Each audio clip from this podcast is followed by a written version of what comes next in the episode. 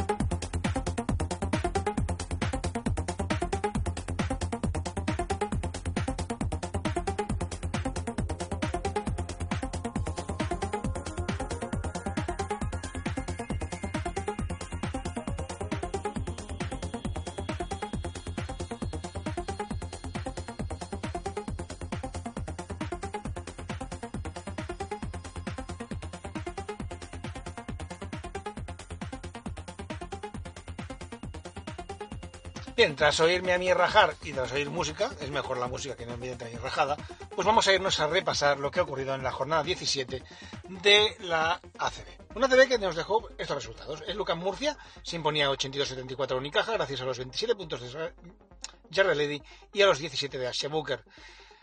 Por su parte, Unicaja solamente respondía con Brizuela, que metió 17. El Mombus Obradoido caía en casa 73 a 76 ante el Burgos, San Pablo Burgos, con 17 puntos de Mike Down y 14 de Brodjanski por parte del Burgos, partidazo de McFadden con 25 puntos. En Zaragoza vemos un partidazo de 99-111 a favor del Iberostar Tenerife, en este caso, Zaragoza 99, Iberostar Tenerife 111. Y bueno, decir que por parte del Zaragoza el partido es que no estuvo nada mal, es que hubo seis tíos que superaron los 10 puntos, siendo los máximos anotadores Dylan Ennis con 19 y Robert Benson con 15, pero es que por el otro lado, Justa se fue a 27, Hielo a 17, Sherman 16 y Huertas, que fue el MVP de la jornada, se fue a unos espectaculares y maravillosos 22 puntos y 17 asistencias. Lo he dicho muchas veces, Huertas siempre en mi equipo es un base maravilloso que hace jugar a sus compañeros, que se entiende a la perfección, sobre todo con los interiores. El pick and con ese es la cosa más sencilla del mundo y no lo es, pero lo hace muy sencillo y la verdad es que es una auténtica maravilla. A mí es un jugador que me encanta y que me encantaría tener incluso ahora mismo en el Barça, aunque esté mayor, da igual. Es un tío que me gusta mucho como juega. Estoy enamorado de él, debe ser eso. Bien, el Baxi Manresa se impone 79-72 al Moraván Andorra, un Baxi Manresa que está em, impresionante, que ahora se ha tenido que jugar la ICL con siete tíos porque tenían gripe, han perdido de seis, quiero recordar, 78-72 o algo por el estilo, pero lo que está haciendo Pedro Martínez con su equipo es de un meritazo inmenso. Del partido, pues bueno, Luke Nelson se fue a 14 puntos y Kravis sumó 11 y por parte del Moraván, Musli 12 y Nacho Llobet y Jelinek 11 puntos. Al final, victoria del Baxi Manresa, pero igualmente Moraván se ha ganado meterse en la Copa, cosa que me alegro mucho. Movistar Estudiantes caía 70-87 contra el Real Madrid en un partido en que Movistar usaba una camiseta... Bueno, hay quien me está diciendo que le entusiasma y quien me dice que es horrible. Eh, yo soy un poquito más de los segundos, la encuentro un poco fea. Y un poquito en plan para provocarle ataques epilépticos como aquellos dibujos japoneses que emitían luces. Pues un poquito para provocar ataque epiléptico al rival, porque la camiseta es de un colorido brutal. Ojo, a mí que no me entusiasme no significa que sea fea, simplemente significa que a mí no me gusta. Del partido, pues bueno, eh, Kenny Kachi sumó 19 puntos, Abramovic sumó 16 y por parte del Madrid Mickey 20 puntos, 18 puntos para Tompkins y un segundo cuarto demoledor de los blancos, 18-71, que decidió el partido.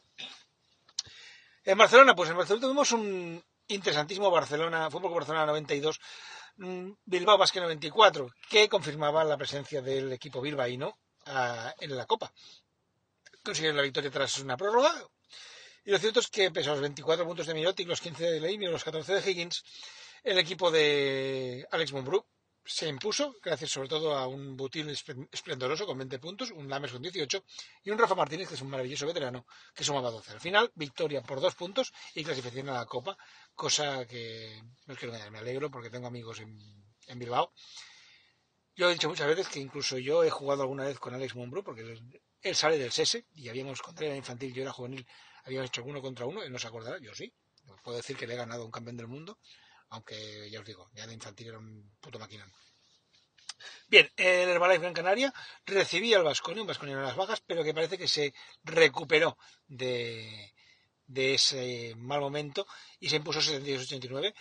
Por parte de Canaria, pues Burusis y Schurma sumaron 12 puntos y por parte del Vasconia, Schur sumó 15 y Diop 16. Diop que no entiendo por qué no juega más, o sea, o por qué no ha jugado hasta ahora, es que no lo entiendo. Es un tío que siempre aporta, siempre suma. Creo que es un muy buen jugador. Igual se le va un poco la olla a veces, también es verdad, pero un muy buen jugador. Bien, sigamos. En Valencia tenemos un Valencia Juventud en que el Juventud para clasificarse tenía que ganar de 22 o más y lo que hizo fue perder de 30. Dice, ya que no me clasifico, lo hago bien hecho. Casco de 30. Al final Valencia Basket 100, Juventud de Badalona 70, con seis jugadores, en este caso por parte valenciana, superando los 10 puntos. Destacando, pues por ejemplo, los 13 de Laveri y los 12 de Abalde y Sastre. Por parte de la Peña, 14 puntos para, Canter y 13 para Prepelic, que fueron totalmente insuficientes para intentar ni acercarse a Valencia Basket. Por último, el Montaquí Fuenlabrada perdía en casa de forma clara 69-85 contra el Betis, partido de la parte baja. Vela sumaba 14 puntos, Marc García y Carvel Anderson sumaban 13, y por parte del Betis, Whittington sumaba 14 y Slaughter y Tobias Bor sumaban 12 puntos cada uno. Tras estos resultados nos deja la clasificación de la siguiente manera. Perdona, Real Madrid primero con 14-3, Barcelona segundo con 13-4, tercero el Zaragoza con 12-5 y el Estado Tenerife está 11-6, le sigue el Bilbao, el Bilbao que está quinto, que es 9-8, los mismos que Valencia Basket, Moraván Andorra. Tras ellos está Unicaja, que está noveno, Quiero ver Basconia, el Valencia en Canaria, que está en posición número 11, Juventud de en posición número 12, Baxi Manresa está en la posición 13, Mombus Obrador está en 14, el Betis está en la posición 15, UCAM posición 16 y cierra en clasificación el Montaquí Labrada y el Movistar Estudiantes con cuatro victorias, 13 derrotas cada uno. La verdad es que, bueno, yo os he dicho, el MVP de, esta jornada ha sido Huertas con un partidazo. Y al final nos ha dejado esta jornada pues la clasificación para la Copa. Una Copa en que tendremos, pues por primera vez en mucho tiempo, no tendremos una final Barça-Madrid, porque ambos han caído en el mismo lado del grupo. Y veremos que la final será, pues, quien sea de un lado más quien sea del otro. Pero uno seguro que no será ni Barça ni Madrid. ¿Quién está clasificado? ¿Cómo van los, lados de, la Copa? Pues mira, por el lado que empieza los jueves tenemos al Barça y al Valencia que se enfrentan. Y después tenemos al Real Madrid contra el Bilbao Basket. El campeón de cada equipo, de cada partido, vaya, se enfrentará al otro campeón. En este caso, pues bueno, mm, favorito, yo creo que obviamente son Barça y Madrid los dos favoritos y que se encontrarían en este caso en semifinales. Pero ojito, porque Valencia es un pedazo de equipo que está jugando cada vez mejor y el Bilbao Basket no tiene absolutamente nada que perder. Y cuando digo nada, es nada han conseguido la clasificación, están ahí por méritos propios y lo cierto es que, lo han hecho muy bien. Lo han hecho muy bien y todo lo que saquen de la Copa, bueno es. Por el otro lado del cuadro tenemos el Iberostar Tenerife contra Morabank y el Casademont Zaragoza contra el Unicaja. Unicaja clasificado por ser anfitrión, no porque lo haya conseguido en la pista. Mm, yo insisto muchas veces, lo digo muchas veces, que esa falacia que se dice de no, porque a la Copa van los ocho mejores. Mentira. No van los ocho mejores, nunca van los ocho mejores van siete mejores y el organizador. Si resulta que el organizador está entre los, entre los siete mejores, pues entonces va al octavo. Pero si no, no van los ocho mejores. Van siete más el organizador. ¿Eso también está mal? Lo podemos discutir. A mí personalmente no me gusta, pero entiendo que se haga. Pero la cosa es que a mí personalmente no me acaba de entusiasmar esa situación. Pero bueno, no se van a ganar en la pista, pero se van a ganar por organizar. Nada que discutir. Si nos vamos a mirar la jornada 18, que es la próxima, tendremos que empieza este sábado 18, y tenemos un Iberostar Tenerife contra el Movistar Estudiantes, favorito Iberostar. Zaragoza recibe al Herbalife Gran Canaria, yo creo que es favorito Zaragoza, está jugando muy bien, y para eso está tercero. Betis recibe Unicaja, un partido que es un derby, derby andaluz, y en que el Betis eh, necesita ganar, ganar y ganar, Unicaja también, pero sobre todo el Betis necesita ganar porque quiere escaparse de esa parte baja. Burgos recibe al Juventud, un partido difícil para el Juventud, el campo del San Pablo Burgos es un campo muy complicado. Han caído muy buenos equipos y bueno, la Peña parece que ha bajado un poquito el pistón últimamente. Pero bueno, hay que jugar y si Pepe tiene un día tonto le puede hacer un traje a cualquiera. Montaquí fue la verdad recibe el Barça. En principio el Barça debería ganar. Lo que pasa es que viene de una doble jornada de Euroliga, pueden estar cansados, pero a ver, si me hacen apostar pasta, pondría 100 euritos a que gane el Barça. Seguramente los perderé, pero bueno, la cosa es que en principio debería ganar el Fútbol Barcelona. El Moraván Andorra recibe al Mombus Obradoiro, un equipo que cuando sale fuera de su campo baja. Moraván que está jugando bien, el Mombus Obradoiro no tanto, y yo doy favorito al Moraván Andorra. El Bilbao Basket recibe al Baxi Manresa, mm, un Bilbao Basket que está eufórico por haberse metido en la Copa, un Baxi Manresa que está acostumbrándonos a ganar los partidos de poco en el último momento y jugando muy bien, y se puede ver un partidazo. Yo creo que es uno de los partidos de la jornada, uno de los mejores partidos que podemos ver esta semana, porque pienso que ambos conjuntos juegan muy buen baloncesto, y el máximo Reserva es que aparte, bueno, están en un estado de forma terrible. Y eso sí, ya veremos cuánta gente puede jugar, porque tenían medio equipo con gripe y la otra mitad están lesionados, pero bueno, ya veremos. El Real Madrid recibe al, al Basconia, un partidazo. Vasconia está en horas bajas, el Madrid viene de perder también dos partidos en, Euroliga. Están ambos conjuntos cansados, muy cansados, porque es una jornada dura. Favorito, obviamente, para mí es el Real Madrid. Está en una dinámica mucho mejor que, la, no la del Vasconia. Pero como siempre hay que jugar y Vasconia es mucho Vasconia y si tienen un día tonto le puede hacer un traje cualquiera. Y por último, el Valencia Basket recibe al UCAM Murcia. Un partido que en principio yo creo que el favorito es claramente el Valencia Basket porque bueno, es mucho mejor equipo que no los el conjunto murciano. ¿Qué pasará? Pues bueno, no lo sabemos, es, es obvio. Eh, habrá que ver qué, cómo se disputa la jornada, qué ocurre en la jornada y os lo contaremos la semana que viene. En fin, os dejo, que ya llevo mucho rato hablando, os dejo un ratito y nos vamos con un poquito de música y volvemos con el personaje misterioso, perdón, ¿qué digo yo personaje misterioso? Con el vintage, que hoy va dedicado a alguien muy importante en, en el mundo del baloncesto y es alguien que, que lo ha hecho sin meter una canasta. Bueno, no es cierto porque jugaba en una liga de abogados amateur, pero pienso que la figura de personaje, del personaje del vintage de hoy es importante, porque David Stern es alguien que ha hecho mucho, pero mucho, mucho por el mundo. Pero eso os lo contaré después de un poquito de música. Hasta ahora.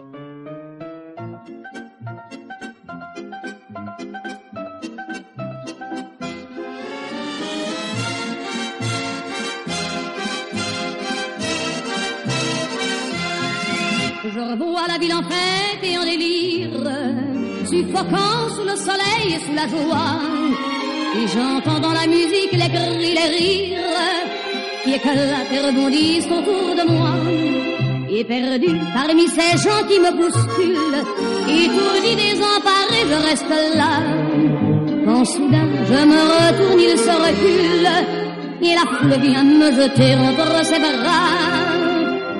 Emporté par la foule qui nous traîne, nous entraîne, écrasés l'un contre l'autre, nous ne formons qu'un seul corps. Et le flot sans effort nous pousse enchaîner l'un et l'autre, et nous laisse tous deux épanouis, enivrés et heureux. Entraînés par la foule qui s'élance et qui danse une folle farandole, nos deux mains restent soudées. Et parfois soulevés, nos deux corps enlacés s'envolent et retombent tous deux épanouis, enivrés et heureux.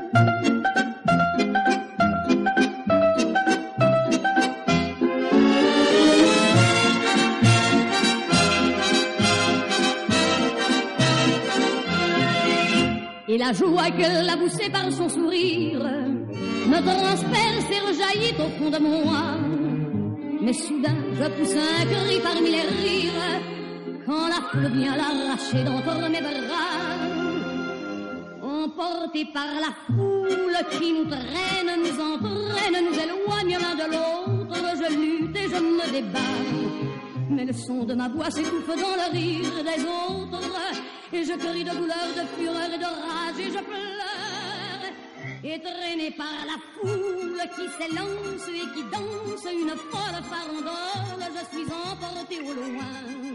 Et je crispe mes poings maudissant la foule qui me vole.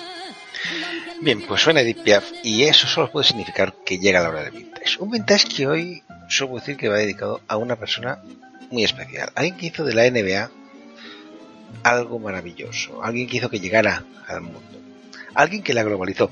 Y que lo hizo lo que, bueno, la convirtió en lo que es hoy actualmente. Alguien que por desgracia nos dejó nada más llegar el 2020, porque el 1 de enero fallecía David Stern, el gran David Stern. La verdad es que es una de las personas más importantes de, del mundo de la NBA, del mundo del baloncesto, y eso que no últimamente demasiadas canastas. Bien, David Stern es sin duda una de las personas más importantes del baloncesto NBA y del mundo, por ende del baloncesto mundial, con un mérito añadido. Ya os digo, el de no haber metido en su puñetera vida una canasta. La verdad es que David Stern era el big boss de la NBA, el gran jefe. David John Stern nació en la Gran Manzana, en Nueva York, un 22 de septiembre del 42. Era uno de los tres hijos de Anna Bronstein y William Stern. Stern creció en Teaneck, New Jersey, y su padre regentaba una tienda de delicatessen judías en la vecina Nueva York, que por es cierto es una ciudad preciosa. Y puedes ir algún día ahí porque vale mucho la pena. Bien. Eh, David Stern creció siendo fan de los Knickerbockers, de los Knicks, siendo su ídolo Carl Brown, jugador que conquistó un anillo de la NBA en el 62 y que fue cinco veces All-Star. Pese a no jugar de forma profesional, David Stern sí jugó de forma aficionada y fue jugando en la Liga de Abogados de Nueva York, que le pasó lo peor que le puede pasar a cualquier deportista, es igual que sea profesional o, o no lo sea, porque no hay nada peor que lesionarse. En el caso de David Stern se lesionó de gravedad una rodilla, la derecha en concreto, y tuvo que dejar de jugar. Pero eso no le da parte del baloncesto. Bien, si saltamos el tiempo hacia atrás, vemos que tras dejar high school cursó estudios superiores en la Universidad de Rochester, de Rutgers, perdón, donde fue miembro de la fraternidad Alpha Sigma Mu. En Rutgers entró en el 59 y salió de allí en el 63, con una, lo que en Estados Unidos llaman licenciatura de artes. Después de eso se fue a la Universidad de Columbia, donde salió con una licenciatura en Derecho. Tras graduarse, David Stern se unió al bufete de abogados Procowers, Rose, Goetz y Mendelssohn, que es un nombre muy largo, que durante muchos años representó a la NBA. Stern fue el abogado principal que representó a la NBA en el caso de Robertson versus la National Basketball Association, la NBA. Una demanda histórica contra la NBA por parte de uno de sus, jugadores, en este caso una de sus estrellas, Oscar Robertson. En concreto era una demanda antimonopolio y se presentó en el año 1970. La resolución tardaría seis años en llegar.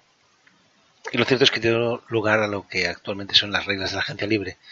Unas reglas que a día de hoy, y desde ese día, desde el 76, que, que están en vigor. Durante esa negociación, David Stern ayudó a la liga a negociar, a negociar un acuerdo que permitió la fusión de la NBA y la ABA y puso las bases de lo, os digo, de lo que es la actual agencia libre de la NBA. En 1978, Stern deja a Procol Rose, que ya ha cortado su nombre, para convertirse en asesor general de la NBA bajo las órdenes del comisionado Larry O'Brien. Un O'Brien que en el año 80 promueve a Stern para que fuera vicepresidente ejecutivo de negocios y asuntos legales de la NBA. Ese puesto lleva a David Stern a ser de facto la persona que se encargaba del marketing, la televisión y las relaciones públicas de la NBA, y lo cierto es que lo hizo estupendamente. Durante ese periodo, Stern consigue impulsar dos acuerdos históricos con la Asociación de Jugadores, las pruebas de drogas por un lado y el límite salarial de los equipos por otro. Según estudios de la época, entre un 40 y un 75% de los jugadores profesionales de básquet tenían problemas con la cocaína, y la NBA, de la mano de Stern, fue la primera gran liga profesional que decidió implementar una política antidrogas. Con el límite salarial, Stern creó un sistema en el que el jugador y el dueño del equipo pues, eran prácticamente socios, y en el que los jugadores recibían el 53% de los ingresos totales. No está nada mal. Esos dos acuerdos dieron a Stern una posición importante dentro de la liga, tanto que el 1 de febrero del 84 David Stern se convertía en el comisionado de la NBA, sucediendo a O'Brien. Ese mismo año, esa misma temporada, 84-85, hace tiene la suerte de que aterrizan en la liga cuatro de los mejores jugadores de todos los tiempos. Un tal Hakim Olajuwon, que era una maravilla verlo jugar de espaldas al aro, moviéndose, con esas fintas, con esos movimientos de pies tan maravillosos. Un tal Michael Jordan, que bueno, no se lo voy a presentar, pero el tío yo creo que las metía. Un tal Charles Barkley, que era un tío gordo, bajito, que jugó en los Sixers, pero que las metía, que daba gusto. Era un poco bocazas. Sigue siendo un poco bocazas, pero era una maravilla de jugador. Y un jugador como John Stockton, en base sobrio, serio, con una visión de juego tremenda.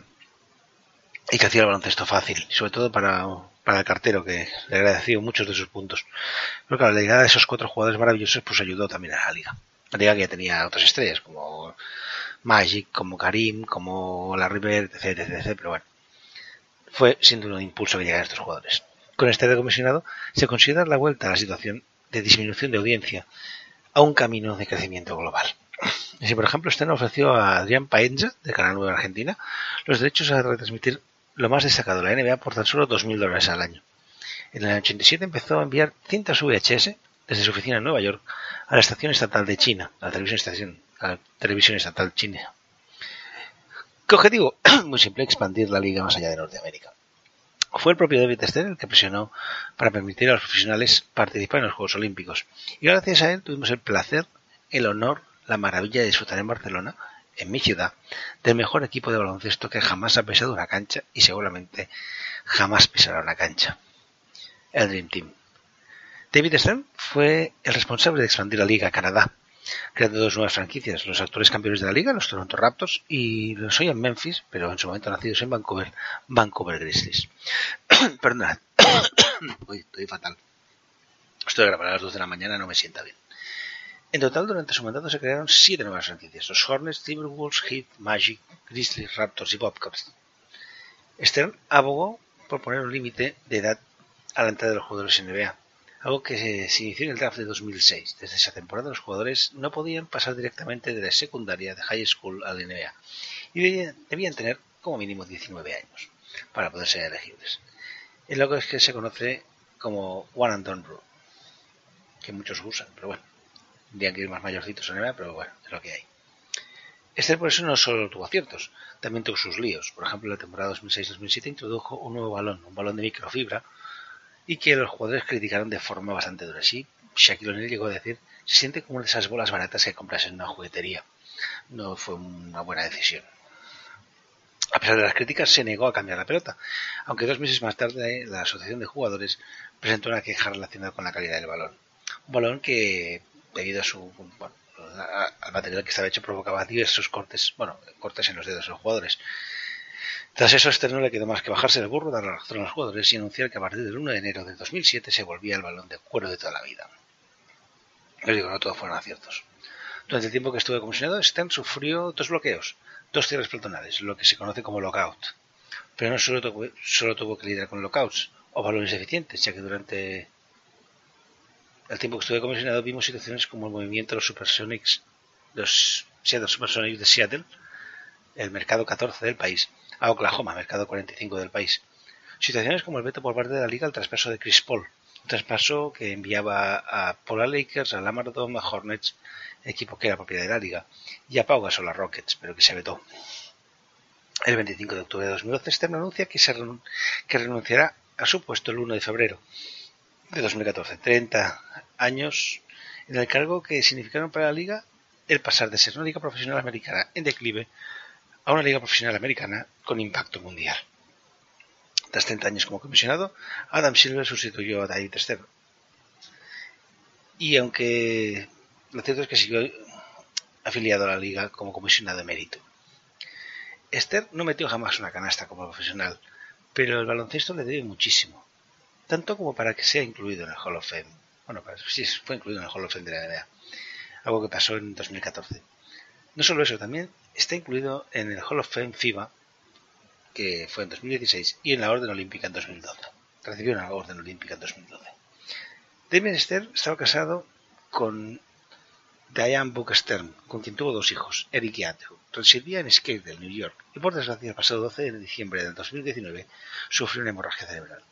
Fue intervenido de urgencia el lunes, pero bueno, ya les he dicho que el 1 de enero acabó estirando la pata, acabó muriendo porque no superó esos problemas. Y dejó a la liga huérfana de uno de sus nombres más importantes, personajes más importantes. La verdad es que bueno, seguir enrollando con lo que he escrito, pero voy a ser más, más práctico. Eh, David Stern tiene el enorme mérito de que a día de hoy, cuando decimos Magic Johnson, cuando decimos Michael Jordan, cuando decimos Hakim Olajuwon, cuando decimos Stephen Curry, cuando decimos, yo que sé, LeBron James, que todos lo conozcamos. Ese es el gran mérito de David Stern. Eso es lo que aportó al baloncesto. Sobre todo al baloncesto NBA lo convirtió de una liga americana, una más, las profesionales, a una liga que todos conocemos. Me gustaría saber cuántos de vosotros conocéis a jugadores actuales de la NFL o de la NHL, o ya no digo nada de las ligas de béisbol. Yo de las ligas de béisbol no conozco a nadie, de la actual NFL no conozco a nadie, y de la NHL el único jugador que me suena es Gretzky, que creo que se lleva más años retirados que, cualquier otro. ¿Por qué? ¿Por qué no conocemos a esos jugadores? ¿Por qué no conocemos esos deportes? Muy simple, porque no tuvieron a David Stern. David Stern fue la persona que hizo que todos, todo el mundo, conociera la NBA. Es el responsable de que las teles cada día nos pongan un cachito de NBA. Es el responsable de que lo conozcamos. Y creo que se merecía estar en este vintage. Más que nada porque es alguien que ha aportado muchísimo al mundo del baloncesto y lo hizo de la forma más complicada, desde un despacho. Y creo que, aunque no sea básquet puro, en sentido de un señor que meta canastas, sí que nos metió un triplazo, un mate en la cara con su gestión. Por tanto, gracias señor Esther. Descanse en paz y desde este pequeño podcast, desde la pequeña página web que es pigodubol9.com, donde podéis encontrar este artículo escrito, un pelín diferente porque al final me he cansado de leer y he tirado por la, por la vía fácil. Queremos darle las gracias. Por tanto, gracias señor Stern, descanse en paz. Y nosotros vamos a seguir con el programa con un poquito de música y viene el bueno de, de Juan Carlos, señor Juan Carlos Ruiz, don Juan Carlos Ruiz, que como os digo siempre tiene muy mal gusto para escoger equipo, pero le encanta el baloncesto y nos hablará un poquito de la roca. Por lo tanto, no me enrollo más, música y el bueno de Juan Carlos tiene muchas cosas que contarnos de la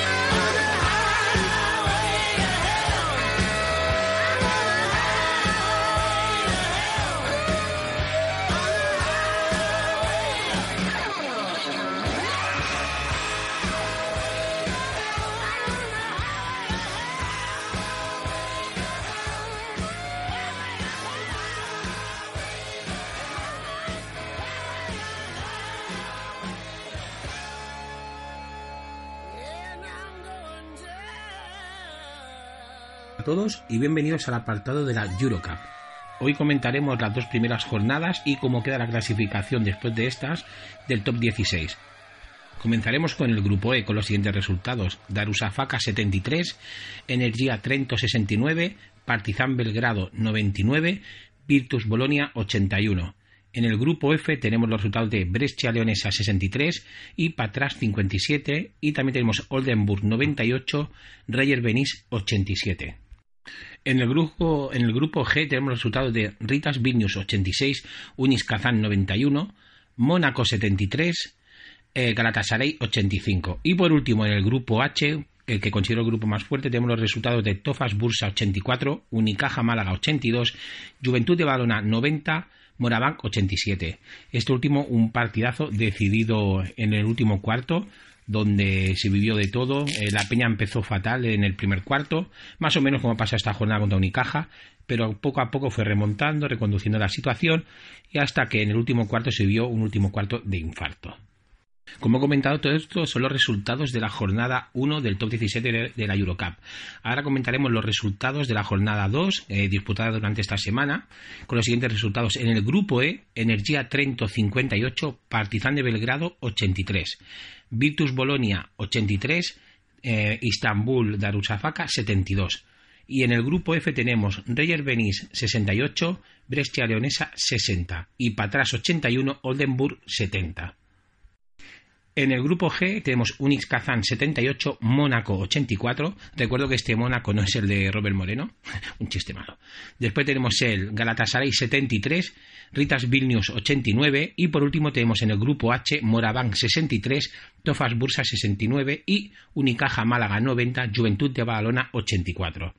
En este partido, un partido en que la Peña siempre fue a remolque de Unicaja, y aun por mucho que intentara acercarse el equipo de malagueño conseguía otra vez marcar distancias y no consiguió pasar lo bueno no se consiguió lo que pasó en la jornada anterior contra Moraván donde la Peña fue todo el rato por detrás hasta que consiguió dar la vuelta al partido y hacerse con él como decían en el coma la técnica del conejito por lo tanto, después de la disputa de estas dos primeras jornadas, las clasificaciones quedan de esta siguiente manera. En el grupo E, primero Partizan de Belgrado, con dos victorias, cero derrotas. Segunda posición Darusafaka con 1 y 1. En tercera posición Vitus Bolonia también con 1 y 1 y cerrando el grupo Energía Trento con 0-2.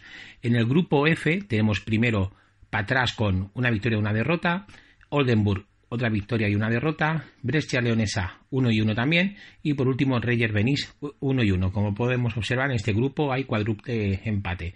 Después en el grupo G en el grupo G también tenemos un cuádruple empate entre los miembros del grupo, donde primero está Ritas Vilnius, segundo Uniz Kazans, tercera posición para Galatasaray y cierra el grupo Mónaco.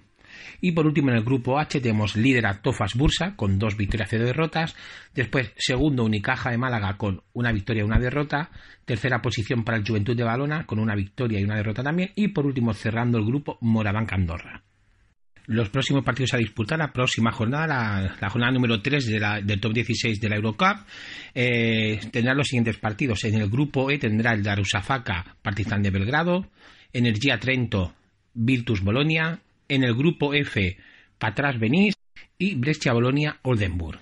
En el grupo G tendremos Unix Kazan versus Galatasaray, Ritas Vilnius Mónaco y por último en el grupo H tendremos un Morabanca Andorra, eh, versus Unicaja Málaga y un Juventud de Badalona Tofas Bursa. Eh, hemos de recordar que estos partidos se disputarán entre el próximo 21 y 22 de enero. Solamente comentar, a ver si para este próximo partido de la Peña, por fin ya tenemos un nuevo base, ¿vale? Tras la marcha de Nikos Cisis a la ECA de Atenas. Y ahora ya para concluir comentaremos el tema estadístico, donde tenemos como máximo anotador de, de la temporada a Sema Criston con 17,57 puntos. En segundo lugar, Harry McCullum con 16,92 y en tercera posición Milos Teodosic con 16,82. En el tema eh, reboteador tenemos a Alan Williams con 9,40, Jonathan Hamilton con 8,64 y en tercera posición Devin Williams con 8,42 rebotes por partido.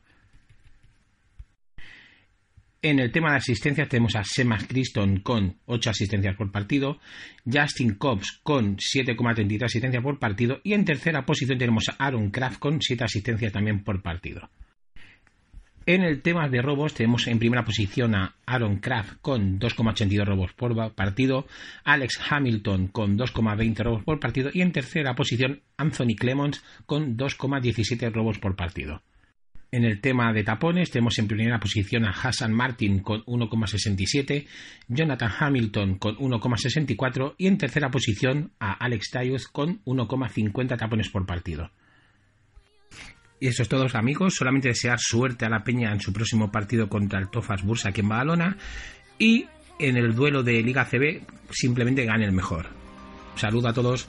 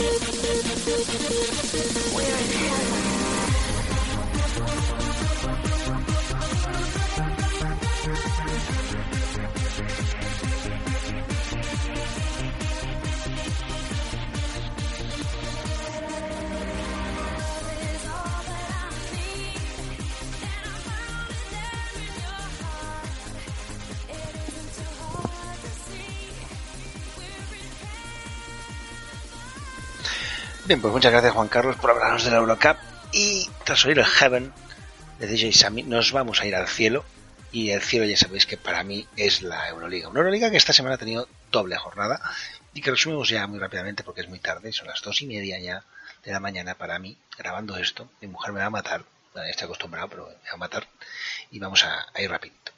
Así en la jornada 19 tuvimos que el Chesca de Moscú se imponía 60-55 al Real Madrid. El Kinky de Moscú eh, caía en casa 75-84 contra el Valencia Basket. Anadolu F se imponía 88-68 al Armani Chenchi de Milán. Fenerbahce ganaba 86 64 al Asbel de Villarban.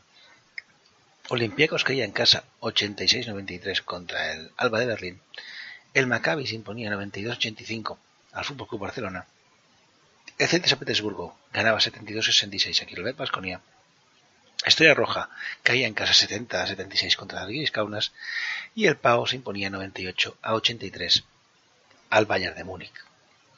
Casi sin tiempo de, de reaccionar, nos encontrábamos que ya teníamos la jornada 20 encima, estábamos ya en la jornada 19, saltamos a la 20, una jornada 20 que ha dejado estos resultados que se han disputado entre el jueves y el viernes. Y nos deja pues que, bueno, el Kinky de Moscú le metió 102 puntos al Madrid para ganarle por 194. El Fenerbahce caía en casa 74-80 contra el Fútbol Club Barcelona. Un Fútbol Barcelona que el primer cuarto que hizo fue maravilloso. Pero cuando digo maravilloso es maravilloso y en que, bueno, ya sabéis que yo nunca suelo quejarme de arbitrajes ni hablar de arbitrajes demasiado, pero que me perdonen. Eh, el señor Obradovic se quejaba del arbitraje al final del partido, decía que iba a mandar vídeos a la liga. Eso, que mande vídeos.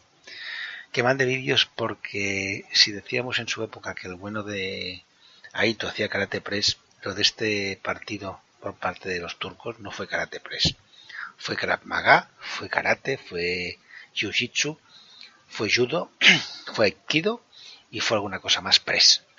Le pegaban a todo lo que se movía. Era un escándalo. Y, y no pitaron, y con perdón de la expresión, pitaron una puta mierda. Si pitan todo lo que hubo, mmm, echan hasta al público. Porque fue un escándalo. Pero bueno, al final el Barça jugó mejor. Supo imponerse y, romper esa racha de tres derrotas consecutivas y ganar en un campo que es muy difícil ganar, porque ganar en campo Fenerbahce es muy complicado. Maccabi se imponía 69-63 al Armani Chain de Milán, Chesca se imponía 94-90 al Chesca de Moscú, Chesca se imponía al, ya he dicho, mira, El Zenit caía en casa 81-86 contra Valencia Basket, Valencia Basket que está ya metido en, zona en la zona buena. Anadolu Efes ganaba 101-74 a la Esbel de Villarban el Estrella Roja caía en casa 85-94 contra el Alba de Berlín, otro que parece que ha cogido la ronda. Olympiacos se imponía 89-72 a Bayern de Múnich y el PAO se imponía 96-94 al Zalgiris Kaunas.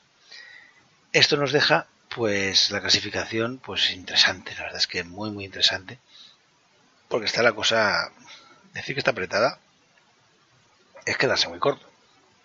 Quedarse muy corto porque tenemos al Anadolu Efes destacado 17-3 Real Madrid 15-5 en segunda posición. Tercera posición para Maccabi Fox Tel Aviv 14-6, los mismos que Chesca de Moscú que está cuarto y Fútbol Club Barcelona que está quinto, 14-6 también. Ya con 12-8 el Pau. Valencia Basket séptimo, 10-10, los mismos que el Armani Chain de Milán, que parece uno está de subida y el otro está de bajada. A un partido ya con 9-11 tenemos ya un par de equipos, el Estrella Roja y el Kinky de Moscú, 9-11. A dos partidos de meterse en playoff tenemos al Fenerbahce con 8-12, lo mismo que Olympiacos del Pireo y Asbel de Villerban. Con 7-13 tenemos al Alba de Berlín, al Quirol de Basconia y con 6-14 Zalgiris Kaunas, Zenit San Petersburgo y Bayern de Múnich. Próxima jornada de la Euroliga, pues bueno, una interesantísima jornada que nos dejará estos partidos. Que aparte se disputarán el, el 23, que es jueves, sí, es jornada única. Tendremos un Chesca de Moscú Valencia Basket, un partido muy difícil para los valencianos. Ganar en campo de Chesca es muy difícil, pero Valencia está jugando cada vez mejor y ya veremos lo que ocurre. El Zenit recibe al Olympiacos, en principio debería ganar Olympiacos, o eso creo yo. El Bayern recibe el Maccabi Fox Tel Aviv, en principio también debería ganar el Maccabi. El Barça recibe la Estrella Roja de Belgrado, en fuera de su campo la Estrella Roja pues baja mucho y el Barça parece que quiere ponerse las pilas, debería ganar el Barça. Quiero ver, Pasconi recibe al Kinky de Moscú. ¿Quién ganará? Me gustaría que ganara Basconia. Pero es que el Kinky es un equipo muy incómodo y Basconia está muy fallón, no nos engañemos. No están jugando bien, no están jugando nada bien. Entonces va a ser difícil. Si Kinky tiene la mano tonta y mete puntos como churros, como el otro día contra el Madrid, pues va a ser difícil que gane Basconia. El Fenerbahce recibe el Armani. Eh, Fenerbahce que no se puede permitir ya muchos más errores y yo creo que en su campo, y si el arbitraje es como el del otro día, se lo llevarán. Zalgiris recibe la de Berlín, un Zalgiris que, que este año no acaba de arrancar y un Alba de Berlín que parece que está despertando. Partido interesante y divertido de ver. Yo apostaría por Zalgiris, pero bueno, porque ellos que son muy, muy de Zalgiris. Y el Pau, perdón, el Pau recibe al, al Sol de Villarban, claramente favorito para Panathinaikos, y el Real Madrid recibe a la WFS Estambul, primero contra segundo, el mejor partido de esta jornada sin, sin ningún género de dudas, y que, bueno, veremos cómo está el Madrid. Viene de palmar dos derrotas seguidas. Mm, la verdad es que no dando depende como demasiadas buenas sensaciones, porque que Madrid se quede en 55 puntos en, Moscú es, es, muy poco. Curioso también el hecho de que el Madrid haya tenido los dos partidos de la doble jornada, ha tenido la suerte que han sido los dos en Moscú. Y eso sí, los ha perdido los dos, pero ha tenido suerte de que se ha ahorrado un viajecito a Moscú de esos empreñadores. Han tenido suerte en eso. Pero la cosa es que Real Madrid Anadolu es un partidazo, es un auténtico partidazo, un lujazo de, match y estoy convencido que va a ser unos partidos interesantes y divertidos de ver. Lo juegan el 20 a 24 a las 9, por tanto, si estáis en Madrid, id a verlo. Y si no, miradlo por DAZN o por donde os dé la gana, pero miradlo porque es un partido para verlo. Sobre todo, ver al Arkin en Company es, es, espectacular. A mí, ya os he dicho, no me gusta cómo juega ninguno de los dos equipos. Soy un tío raro, soy un dinosaurio. Pero hay que reconocer que ahora mismo son los dos mejores equipos de la competición porque para eso están primero y segundo. En fin, no me enrollo más. Os dejo con musiquita y volvemos en nada con el personaje misterioso y cerramos el programa.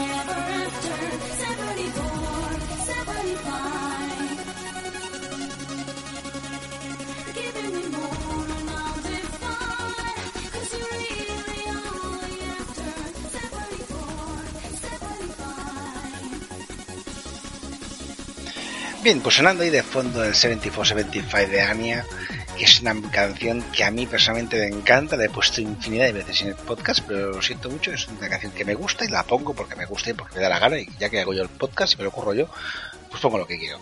¿Qué coño? En fin, vamos llegando ya al final, después de esta mini perorata, y deciros que os recomiendo que busquéis el, eh, en la página web el personaje misterioso de la semana pasada, que no lo voy a, narrar, os digo ya quién es el personaje, es alguien que, bueno, tuvo un momento muy polémico, porque Marisol Paino eh, fue una jugadora excepcional, fue siete veces la máxima anotadora, y, pero tuvo un grave problema de un escándalo, diríamos, sexual, se dudaba de si realmente era una mujer o si era un hombre. Pero bueno, eso ya tenéis que buscar su historia. Ya os digo, el personaje es Marisol Paino, pero ya os digo que vale la pena ver la historia y ver lo buena jugadora que era. Era una maravilla. Y como decíamos, vamos ya al final del programa. Eso significa que llegamos al tiempo del misterio, del personaje misterioso. Un personaje que esta semana era difícil. Muy difícil. No porque no tuviera calidad, que la tenía y de forma exagerada, sino porque por desgracia el baloncesto femenino es un gran desconocido. Y mucha gente seguro que no tiene ni idea de quién es Marisol Paino. Como decía, Marisol Paino fue una excelente jugadora, anotadora compulsiva con un físico privilegiado para jugar a este deporte. A la vez un físico que le metió en una triste polémica sobre su, su sexualidad, una polémica que hizo que se llegara a dudar de si era una mujer. Nosotros no queremos entrar en eso y nos quedamos con lo que nos interesa, que jugaba baloncesto como nadie y podríamos decir que fue y es una de las mejores jugadoras que han pisado nuestras pistas. Alguien que ayudó a conquistar a su equipo al Celta de Vigo tres ligas y dos copas de la reina, y que fue prácticamente cada año máxima anotadora de la competición. Se retiró con 27, solamente fue una vez, no fue la máxima anotadora en las siete temporadas que jugó profesional, y no lo fue porque estuvo dos meses lesionada, si no hubiera sido también, o sea que de la marinera. Pero bueno, empecemos como siempre a, buscar un nuevo personaje y daremos pistas de dónde, cuándo y qué milagros tiene. Empecemos con el dónde. bueno, os tenemos que comparte nacionalidad con, con, un chaval que lo está petando bastante en la NBA. Uno que no para de romper récords de triples dobles más prematuro y que ha batido el récord de triples dobles de su franquicia cuando aún queda casi media temporada por jugarse. O sea, no está mal, el chaval la toca. Sobre el sitio donde nació os diré que es la ciudad que tiene una superficie de 16,32 km cuadrados, que en el censo de 2010 residían allí 25.282 personas. La ciudad fue fundada por el fundador del Instituto Bíblico Mondi, y un socio suyo, algo que ocurrió en 1891. Fue una ciudad originalmente pensada como modelo de los valores cristianos, que no tengo ni puñetera idea de cómo se diseña una ciudad según los valores cristianos. No sé qué premisas ni, ni nada por el estilo, tengo que preguntar a algún amigo mío que sea arquitecto o, bueno, diseñador de ciudades, que no sé si hay alguno, pero esto de que construye una ciudad como modelo de los valores cristianos, no tengo ni puñetera idea de lo que es. En fin, la ciudad sale en algunas películas y hay una famosa escena de persecución en coche en un centro comercial, centro comercial que estaba abandonado, pues que ocurre en esa ciudad. Ese centro comercial se cerró en noviembre del 76. Hay que decir que es una película con una banda sonora espectacular. La película se estrenó en el año 80 y la película se basa en la historia ficticia de un grupo de música real. Y dos de sus miembros son Jake y Elwood Blues. La ciudad está en un condado que lleva el nombre de un famoso explorador y cartógrafo que llegó al rango de capital. Ese personaje fue el primero en trazar, por ejemplo, el mapa de Terranova, un personaje que vivió en el año 1779 en Kealakekua Bay, en las actuales Islas Hawái. Bien, tenemos el lugar toca el día. Nos dice que es un día mágico y protegido por el signo de Capricornio. Un día en que, por ejemplo, en el año 951 abdicaba Ramiro II de León. Un día en que en 1463 en París el poeta François Villon era desterrado. Un día que en el 1477 veía como la batalla de Nancy moría Carlos el Temerario. Coño, si era temerario y en batalla, normal que muriera. Y como consecuencia, el ducado y el condado de Artois, Borgoña, Flandes y Picardía pasaban a manos francesas. Eso son tan pícaros los franceses. En 1520, 1527 era ejecutado en Zurich Felix Mans, líder de la, de la congregación anabaptista. En 1554, en Indoven, Países Bajos, hubo un enorme incendio, muriendo muchísimas personas. En 1895, en Francia, el oficial Alfred Dreyfus era degradado, condenado y condenado a cadena perpetua en la isla del Diablo. Un caso, el caso Dreyfus, famoso, porque bueno, es un caso que arrancó de un error judicial todo unido a un trasfondo de espionaje y antisemitismo. Es un hecho que conmociona a Francia durante 12 años. La verdad es que la revelación del escándalo fue por parte del gran Emile Zola, que en su famosísimo artículo Jacus, Yo acuso, provocó una sucesión de crisis políticas y sociales inéditas en Francia, pero que estaban muy marcadas por el antisemitismo. En 1969, la URSS lanza la sonda espacial Venera 5 con destino a Venus, llegando a transmitir datos desde la atmósfera venusiana, a saber lo que dijo lo que vieron. En 1985, en el hospital parisino, nacen los primeros trillizos europeos concebidos por fecundación in vitro. En 2005, en Monte Palomar, los astrónomos Michael e. Brown, Chad Trujillo, David Lincoln Rabinovich descubren el planeta enano Eris, el más lejano del sistema solar. Si éramos quien nació el mismo día que nuestro protagonista, veremos que comparte cumpleaños con el teólogo español Francisco Suárez, el emperador mongol Shah Jahan, el archiduque de Austria Leopoldo Guillermo de Habsburgo, el gran duque de Luxemburgo Juan de Luxemburgo, el, escritor Terence Mosh o la actriz Diane Keaton. Si miramos Santoral, veremos que se llama, si te llamas Sinclética o Diogracias, bueno, pues tus padres eran un poquito cabrones, pero bueno, es tu santo. Es que son dos nombres muy feos. Sinclética y, Diogracias. Válgame Dios. Bueno, lo dicho, es el día de vuestro santo. Tenemos lugar, tenemos día, toca año.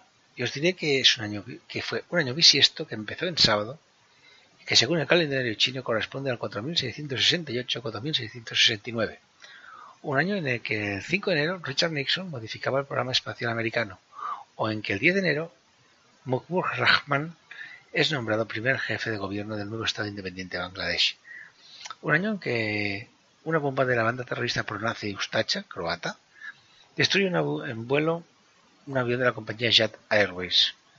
De ese, de ese accidente sobrevive una zafata, Vesna Buloy, de 22 años. Y lo hace sobreviviendo primero a la explosión y después a una caída de 10.000 metros. Una caída que le provocó fractura de cráneo, tres vértebras rotas, piernas rotas, costillas rotas y pelvis fracturada algo que le dejó con cojera de por vida, pero tiene cojones porque la tía cayó desde más de 10.000 metros de altura. Yo creo que me acojonó solamente la caída y debió caer sobre, no sé sobre qué cayó, pero debió caer sobre 20 metros de nieve o algo del estilo, si no, si no, no lo entiendo. Decir que el 16 de febrero de ese año, Will Chamberlain llegaba a la mítica marca de 30.000 puntos anotados. En septiembre se producía lo que se conoce como la masacre de Trelew, donde el ejército argentino asesinó a 16 presos de distintas organizaciones de izquierdas. Arrastro ya la voz. Si miramos con quién comparte cumpleaños, vemos que ese mismo año nacían personajes como el cantante griego Saki Robas, el futbolista Steve McManaman o el jugador de baloncesto Shaquille O'Neal. Tenemos lugar, tenemos día, tenemos año, toca ir a los milagros. Milagros como tener tres ligas y tres copas de su país. Tres ligas y tres copas de la liga en que se hizo famoso Mickey Berkovich. Dos ligas y una copa donde triunfaba Nikos Galis, una liga donde triunfaba Antonello Riva, ser campeón de la Super League o ser campeón de la FIBA Eurocup. Milagros como haber jugado en algunos de los mejores clubes de Europa y haber sido entrenado por alguno de los mejores entrenadores de baloncesto FIBA. Milagros como haber compartido historia con un campeón de la NBA, con quien, con quien conquistó la Eurocup. Milagros como promediar con su selección 11,7 puntos, 2,3 rebotes y 4,1 asistencias en la ronda final del europeo llegando a endosarle en ese campeonato 18 puntos aleatorio. Como veis, muchos y variados milagros para un jugador excepcional. Eso sí, un pelín trotamundos, pero que daría una calidad inmensa, tremenda. No voy a dar más pistas, más que nada porque ya es muy tarde. Estas horas ya no me da ni para comerme nada de comida rápida de fast food, me da tiempo para meterme en la cama y poco más. Y es por eso que voy a aprovechar y en vez de poner música me voy a despedir ya. Como siempre, dar las gracias a todos, todos los que nos oís, que no somos muchos, pero somos los que somos, y a nuestros colaboradores, tanto los que pueden colaborar últimamente como los que no. A Juan Carlos en especial, porque nos habla de la Eurocup y esperamos que pronto pues el resto puedan volver porque bueno, todo el mundo tiene cosas que hacer y lo primero es lo primero. Y esto no deja de ser un pequeño entretenimiento. Solo deciros una cosa, disfrutad del fin de semana y con cuidado, no hagáis ninguna cafrada, os quiero a todos aquí de vuelta. Y como siempre os digo, ved mucho, mucho, mucho, mucho, pero mucho, mucho baloncesto.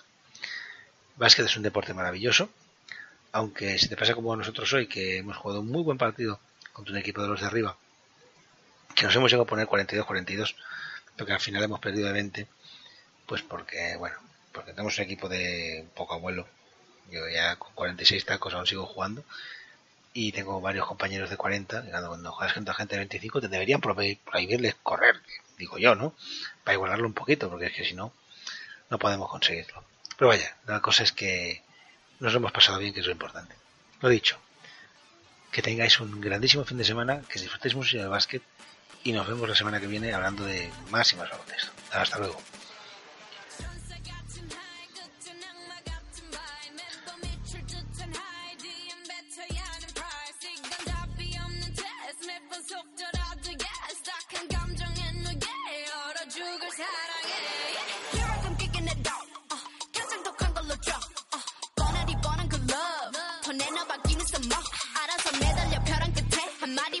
like 해볼래 해. 그 따뜻한 떨림이 새빨간 설렘이 마치 해변